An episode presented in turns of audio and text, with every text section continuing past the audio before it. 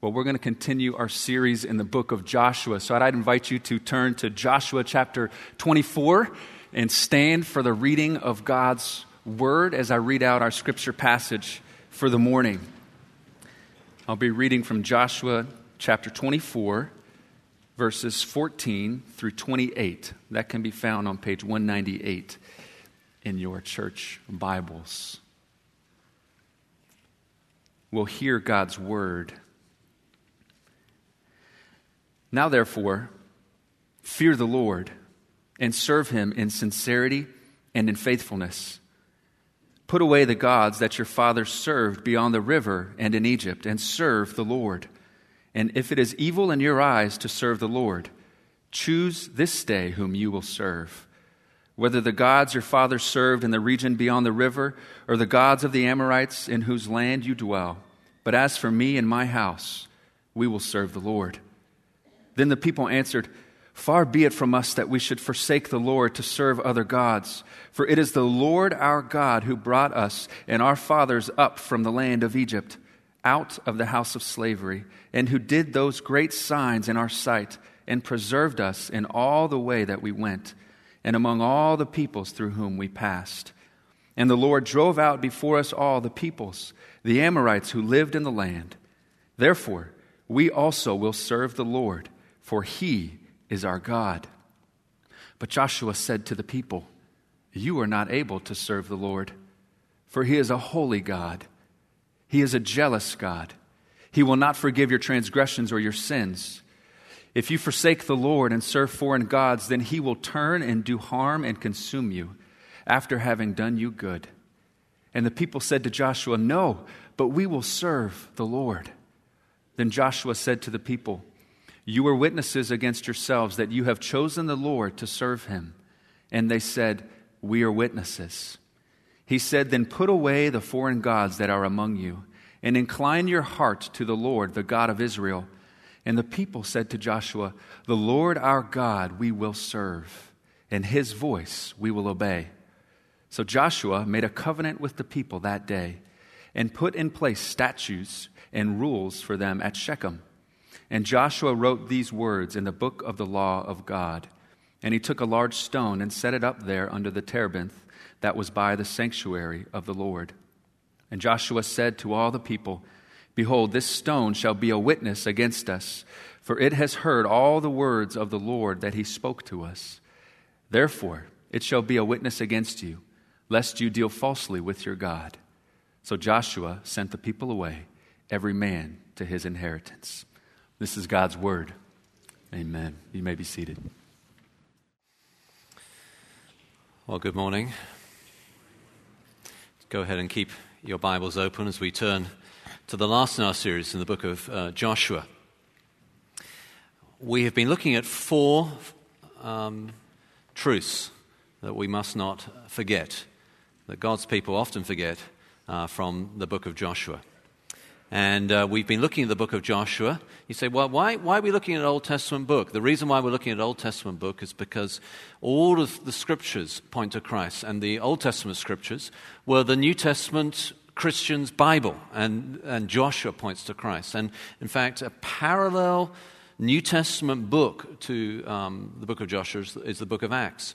So just as in the Old Testament, God's people are called to go into the land underneath their great captain Joshua, to follow Joshua and go and take the land. So in the New Testament, God's people are called to go and make disciples of all nations, baptized in the name of the Father, Son, and the Holy Spirit, teach them everything that Jesus commanded them under the leadership of their great captain, our great captain, Jesus. And the Old Testament Joshua, uh, the, uh, the Hebrew Joshua, in Greek is Jesus, and we are called to follow Jesus into the land go and make disciples of all nations. And we've been looking at these four forgotten truths about God's people from the book of Joshua. Because you see, Joshua is written with a particular purpose. Its particular purpose is to remind us of the faithfulness of God. And so often we forget that as God's people. We're told that soon after Joshua died, there arose a new generation that neither knew the Lord nor what he had done for Israel. And they forgot. And Joshua is written to remind people, it's a public record of everything that God did for his people. so that they would not forget, but remember what he had done, and so be faithful to God as he had been uh, faithful to them. And the book of Joshua is structured around four large movements. There's the introductory part that tells the story of how Moses had died and now Joshua was to lead God's people into the land and how God promises to be with them as he does that. And then there's the list of the battles that they fought and their victories and indeed their failure when they didn't when they were not faithful to God. And there's the description of that. And then there's the, the long list, this long section, chapter after chapter, that describes all the inheritance of God's people, the different land that they received, the different tribes uh, and their land that they received in the promised land. And it can seem to us when we read it, like, why is, why is there all this long list of different territory? Well, because it's a description of God's faithfulness, that all that God had promised them had happened. There it is. That's your land. He's faithful. And uh, so that's the third section. Then the last section is the one we're looking at this morning, which is this final call of Joshua to God's people, his sermon to which he's asking for a response. And these four forgotten truths that we've been looking at together, the first of those four forgotten truths was that we're on a mission. And we looked at how that is uh, true for us today, that we've been called by God. We're not passive, we're not just sitting around doing nothing as Christians. We have a mission. You have a purpose. If you follow Jesus this morning, you now have a purpose for your life. You have a mission to go and make disciples, and He's promised to be with you as you do that. So we looked at that in the first of those four forgotten truths. And then uh, we looked at um, the story of Rahab and how that tells us that we have to take a risk, the risk of faith, like Rahab took that risk. Trust Him. And uh, we, we looked at that uh, together. And then the third of the four forgotten truths uh, we looked at last week was that we are in a battle, a spiritual battle. But the battle is different from the one we often think it is. It's not a battle between different denominations, different Christian groups, uh, different personalities. No, the battle belongs to the Lord. And there's the wrong question that uh, Joshua asked the captain of the Lord that he met, that we looked at last week, where he says, Are you for us or for our enemies? And the captain of the Lord responded, You remember, no, wrong question. Instead, then the right question is, what do you have to say to me? And so the battle belongs to the Lord. It's His, His battle. And as we stand in the armor of God and put on the, the, the, full armor of God, the helmet of salvation, the breastplate of righteousness, the feet fitted with the readiness that comes from the gospel of peace, the belt of truth, we have the sword of the Spirit, which is the word of God in our hand. Then we fight our spiritual battles. And we looked at that uh, last, uh, last week. Well, now th- we come to the final of these uh, four forgotten truths about God's people from the book of Joshua. And I've called the sermon this morning, You Have to Make a Choice. You have to make a choice. Now, how important that is today. If you listen to uh, worship pastors across the country having conversations about how uh, to lead people in worship these days, one of the primary issues which many people are wrestling is sometimes called participation. How do you actually get people to feel like they're participating? They're not just watching a show. We're involved. We're committed. It's a hard thing for all of us today because we're so used to watching screens, aren't we? And sometimes when I'm up here preaching, I, I look out and I think, do people actually realize I'm here? I, am you know, I'm actually here. I can see you. And we, we, it's participation, commitment. You have to make a choice. And there are two parts to the sermon, two predominant themes to this sermon that Joshua preaches and the call to response that he gives that I'm going to walk us through. And if you're taking notes, these are the two parts to my sermon this morning that we're looking at together. You're listening, I'm preaching, two parts to it. And those are you have to make a choice about whom to serve. So we'll think about that together. And then you have to make a choice today. today. That's a big part of what Joshua is saying to them. So we'll, we'll, let's look at it together. You have to make a choice about whom to serve. Now, this matter of service is emphasized again and again through this passage we, that Pastor Ben just read out for us so well. It's again and again, it's emphasized. In fact, from verse 14 to verse 28, the word serve or service is used 14 times. It's, it's, it's the clear emphasis by repetition. And in fact, in, in the sort of setup to the call to response in verses 14 and 15, and then you get this sort of backwards and forwards um, preaching and answer response going on, um, uh, call and response happening here. Um, this would be a good, good passage to preach in an African American church. You could say, Yeah, I'm with you, Pastor. We believe that. And there's a call and response. But in the setup to it, in verses 14 and 15, uh, the word serve is emphasized seven times. Now just listen to how he, how he underlines it, how Joshua underlines that that's, you must make a choice about whom to serve. That's the emphasis. So, verse 14 Now therefore, fear the Lord and serve him in sincerity and faithfulness. Put away the gods that your fathers served beyond the river and in Egypt, and serve the Lord. And if it is evil in your eyes to serve the Lord, choose this day whom you will serve. Whether the gods your fathers served in the region beyond the river, or the gods the Amorites in whose land you dwell. But as for me and my house, we will serve the Lord. So this is a choice about whom to serve. And the, uh, the Israelites get that's what Joshua is driving at. They're listening carefully to his sermon. And so then when they answer, verse 16, uh, their, the initial answer goes from verse 16 to 18, and they top and tail their answer at the beginning and the end with the same emphasis to indicate they've got it. So, verse 16 Far be it from us that we should forsake the Lord to serve other gods. And then they give the reason why they're not going to do that. And the end, verse 18 Therefore we will also serve the Lord, for he is our God. And on and on it goes, emphasizing again and again this is the issue. You have to make a choice about whom to serve.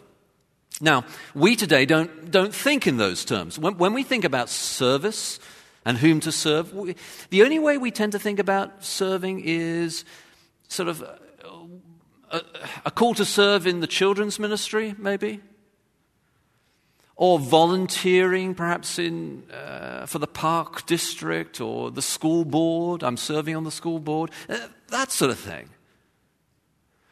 But what this here is about is something of ultimate allegiance. What Joshua is saying is you can't have two masters. Not as far as God is concerned, the Lord God. You either serve Him or you serve something else. Who is your master? That's the biblical way of looking at it. It seems so old fashioned to us. I mean, Bob Dylan sang many, many years ago now, you know, you've got to serve somebody. It might be the devil, it might be the Lord. But it seems so antiquated now. What resonates now with us much more is that poem uh, Invictus, which says, uh, I am the master of my fate, I am the captain of my soul. I don't have to serve anybody. But the Bible, and Joshua here is, is, is saying, is preaching, no, actually, you do. You do have a choice, but it's not a choice between will you serve God or, or do whatever you like.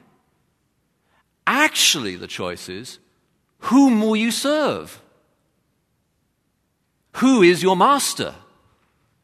For everyone has a master. That's, that's the biblical way of thinking. Kingdom of darkness, kingdom of light. And in fact, Joshua makes it very clear that actually this is ultimately a spiritual thing. So he says here um, that, that, it's the choices before them are in terms of which gods they're going to serve. So he says, uh, um, uh, put away the gods that your fathers served beyond the river. That may well be uh, the forefathers that, that even before Abraham that they were serving, those pagan gods, for Abraham was called by God, and in Egypt, the Egyptian pagan gods.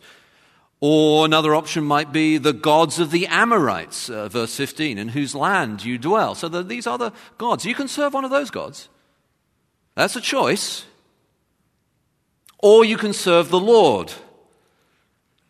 So, in the, in the Bible's way of thinking, it's not a choice between serving God and doing whatever you like. It's a choice between who is your master, serving God or serving something or someone else. What is more? In the Bible's way of thinking here, behind those choices of who is your master, even, and I'm going to illustrate this in just a moment, but even in secular culture, even in non religious culture, behind that there's a spiritual serving? You can serve a different God, but you're serving some God. That's what Joshua is saying. Is that really true? Oh, yes. I, uh, when we were doing uh, revitalization, church revitalization, church planting on the East Coast, which has, of course, a lot of atheists there, many, many who would say they don't believe in any God whatsoever. When we were doing that over there, I remember the day when I was thinking to myself, what's the idol? What are the, what are the gods of this region? And I was at Yale, Yale University, and I wandered into the, uh, the library, the main library at Yale University, which is a huge building.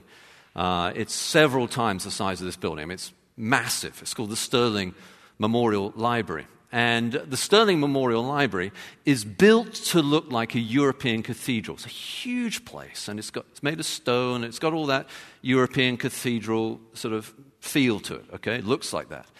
And you walk into the Sterling Memorial Library, which is a library, and you go in there, and it's this massive place, huge space everywhere, books, you can't believe how many, you know, millions of things all over the place.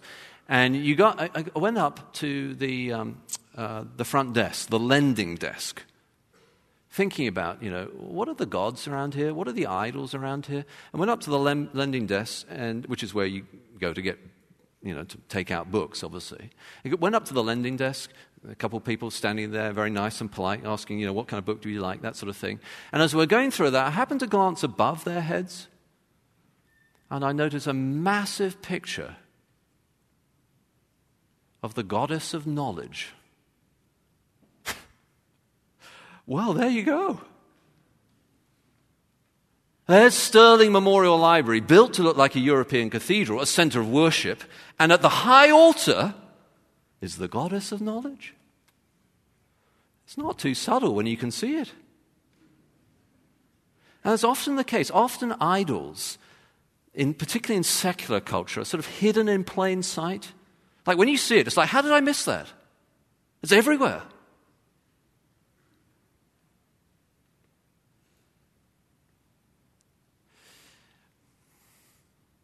And what, what is more, Joshua here, you know, you can think, well, that's for them out there. But no, Joshua says here, put away the gods that your fathers served beyond the. Uh, he's talking to them. You guys, put away the gods. Now, there's no, there's no evidence that they were yet literally worshipping physical idol statues. So, why does he tell them to put away the gods? Because uh, John Calvin put it like this he said that, that the human heart is an idol factory. We're always generating idols because it's always a tendency, it's always a temptation. We can always go that direction.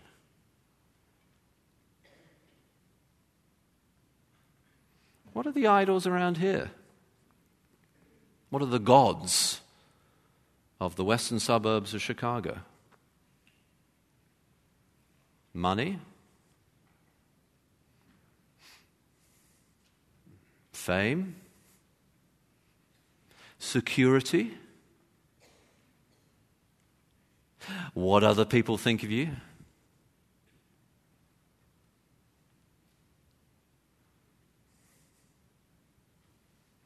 your family. It's not always in itself a bad thing. There's nothing wrong with knowledge, that's a good thing. Uh, you, you can be rich and greatly used by the Lord. Many people have been. Abraham was wealthy. Not in itself a bad thing. But when it becomes your master, you can have money and serve the Lord, but you cannot serve money and serve God. You can have great knowledge and serve the Lord. Many people have down through the years. Augustine, Calvin himself, Jonathan. These people use their knowledge to serve the Lord. You can have knowledge and serve the Lord. But you cannot serve knowledge and serve God. Knowledge puffs up, it's love that builds up. What are the idols around here? There are probably several of them. Usually are pagan idols, a whole pantheon of different options. Sex.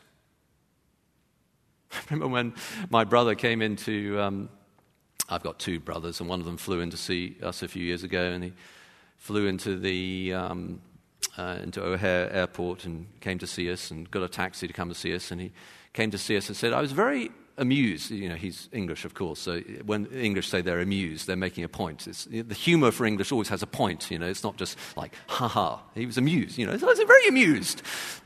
So he said I was very amused when I was uh, driving in on the taxi down the highway to notice all those um, all those advertisements for whorehouses. It's interesting, isn't it? You drive down the highway and there's all the gentlemen's clubs all over the place. Sex is condemned. It's a good thing. I mean, within God's design, sex is a wonderful thing. It's a gift from God, but it is not, it is not, it cannot be your master. Not if you're to serve God.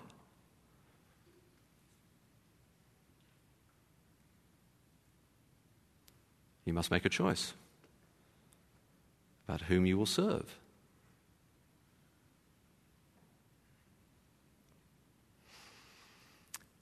And Joshua says, You must make a choice today. Now, I'm, I'm cautious about this. I never want to be a preacher that puts emotional pressure on people. I, I have, those people who get to know me well will realize that I have a lot of um, passion, a lot of emotion.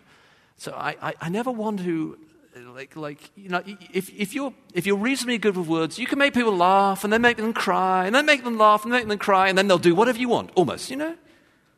It's like, oh, that was a great joke. Oh, now I'm crying. It's like you can manipulate people, get them to make a decision. I never want to do that because I want to.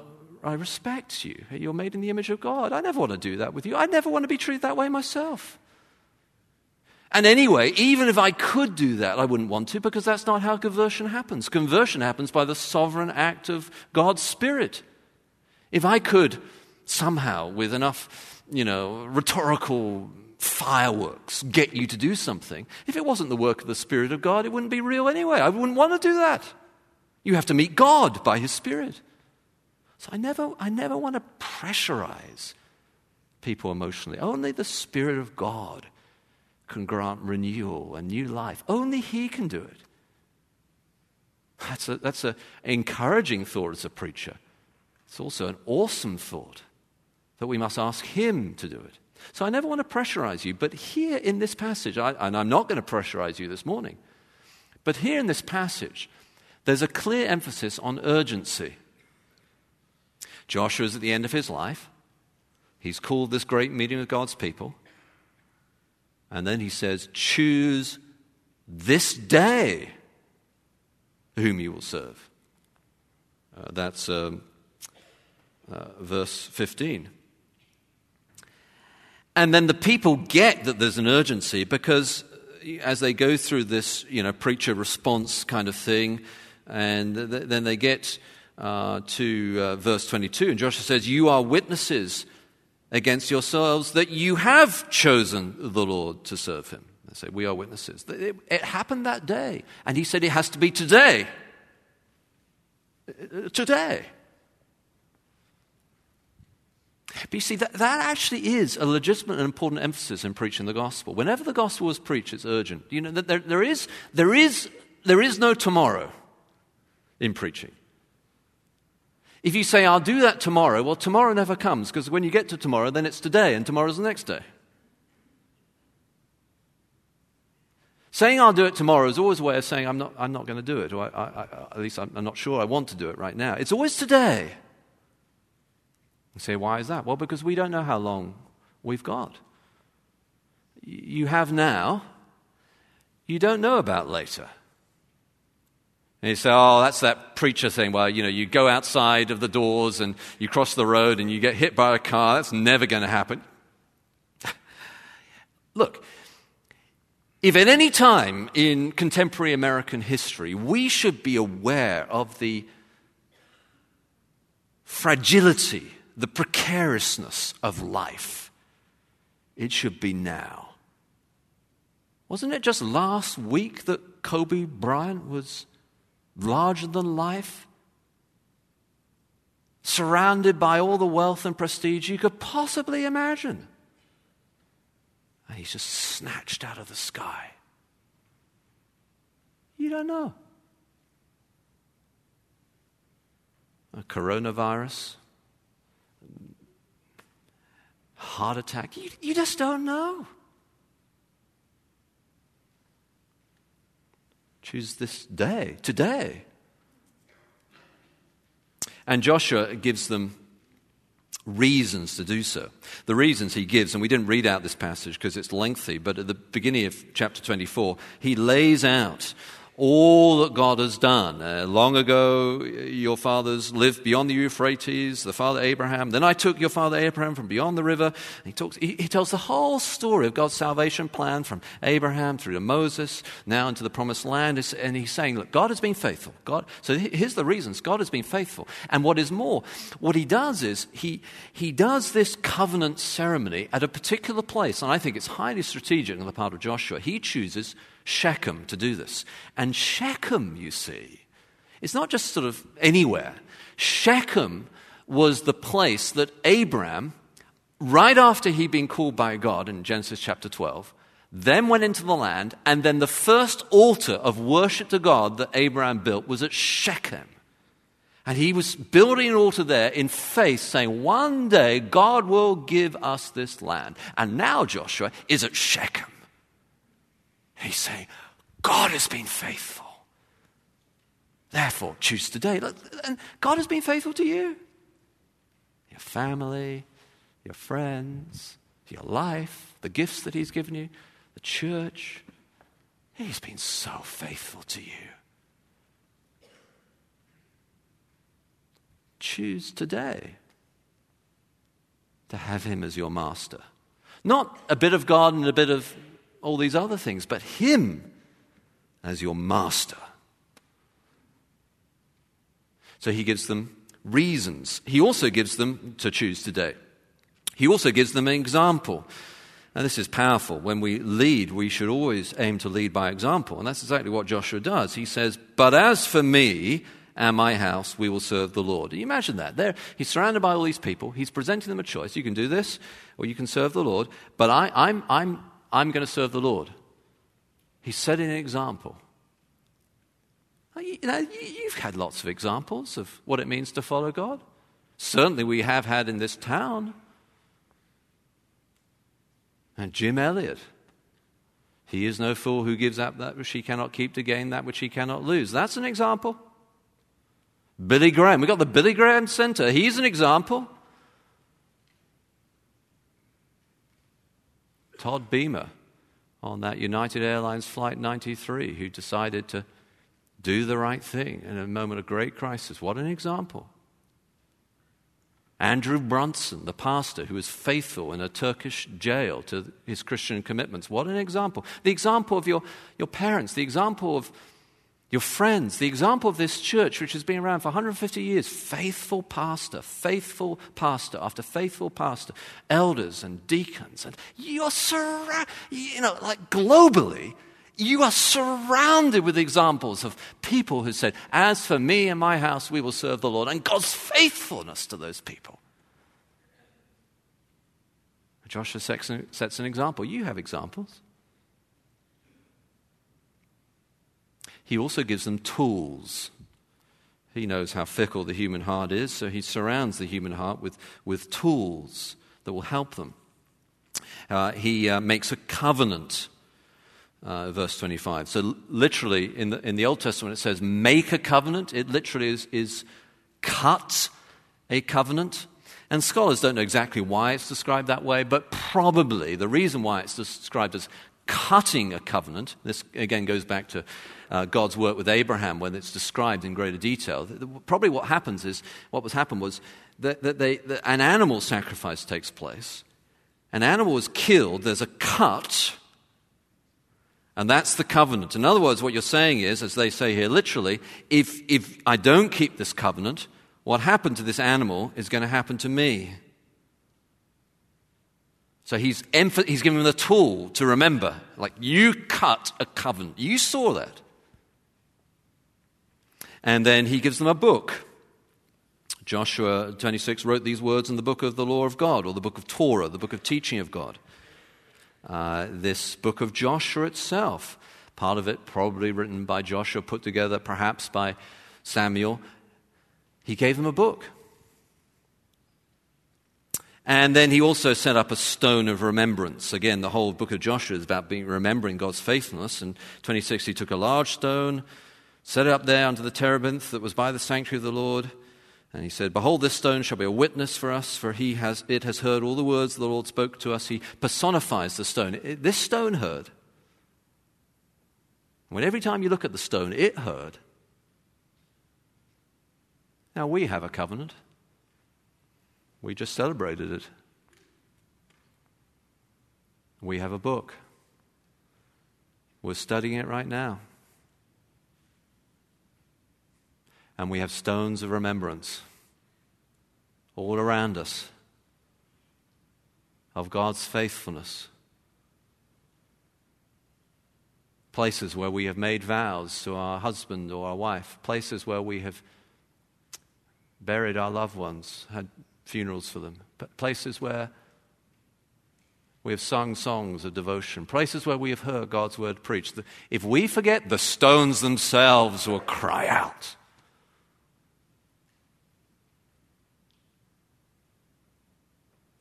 Choose this day whom you will serve. You have to make a choice about whom to serve, and you have to make a choice today.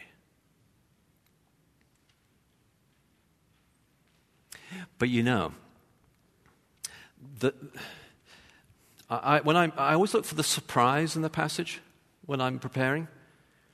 And there is a surprise here. And the surprise is in verse 19. Joshua said to the people, You are not able to serve the Lord. That's a thing to say as a preacher. Um, I, you know, I'm preaching that you would do something or other, but you're not able to do it anyway.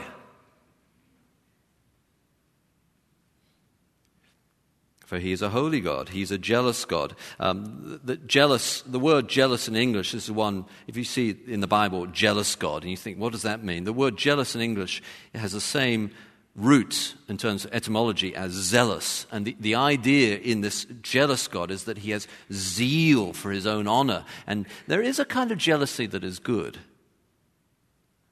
That is, a, ze- a husband to his wife or wife to his husband expects exclusive intimacy. In that sense, he's a loving God and he's looking for a marriage with his people. And then when it says, He will not forgive your transgressions, your sins, don't, don't get all bent out of shape about that way of putting it. Perhaps a better way of putting it, better, another translation would be, He will not tolerate your rebellion. But, the, but this is the surprise, isn't it? He, what does he say? You are not able to serve the Lord. Why does he say that? That's, that's not the way you bring a sermon home to people. You wouldn't, you wouldn't hear that in a homiletics class, you know, preaching on the love of God, and then when you get to, by the way, you can't love God, so, you know. You don't do that. Why does he do it? Is he just depressed? Come to the end of his life, you know? Old man, oh, you, you guys, you're useless. You can't do anything. Is, is that what it is? No. Actually, this is not the first time this has been said to God's people the end of Deuteronomy, Moses said the same thing. For God had said the same thing to Moses that this people will not be faithful. They will not do it. And Joshua says again, You cannot do it. Well, that's real, isn't it?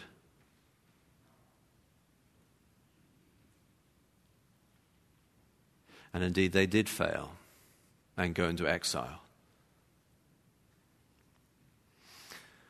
But one day, the perfect Son of God came.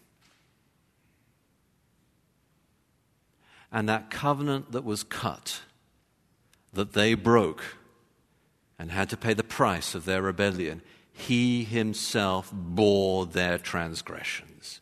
He was cut at the price of his own blood we can go free to serve the Lord. And by His Spirit, we have the power of God. He's given us a new heart, a new desire to serve Him.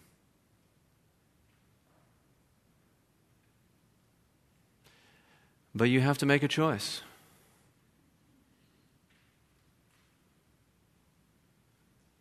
You have to make a choice about whom you will serve. And you have to make it today.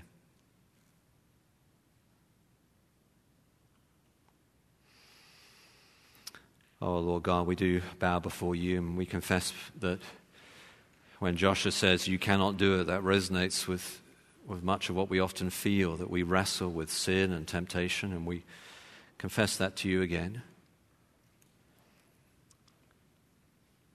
But Lord, even more than that this morning, we bow in wonder and praise and adoration at the one who did keep the covenant and indeed in his own blood established a new covenant that sinners like us might serve you in freedom and joy and peace and love. Oh, Lord God, we love you and we thank you.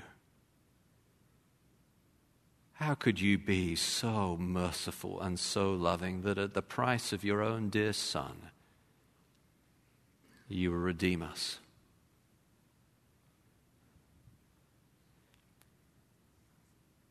We pray, Lord, that we would then put our faith in you, that we would hide ourselves in you, that we would decide to follow you, that we would have you as our master.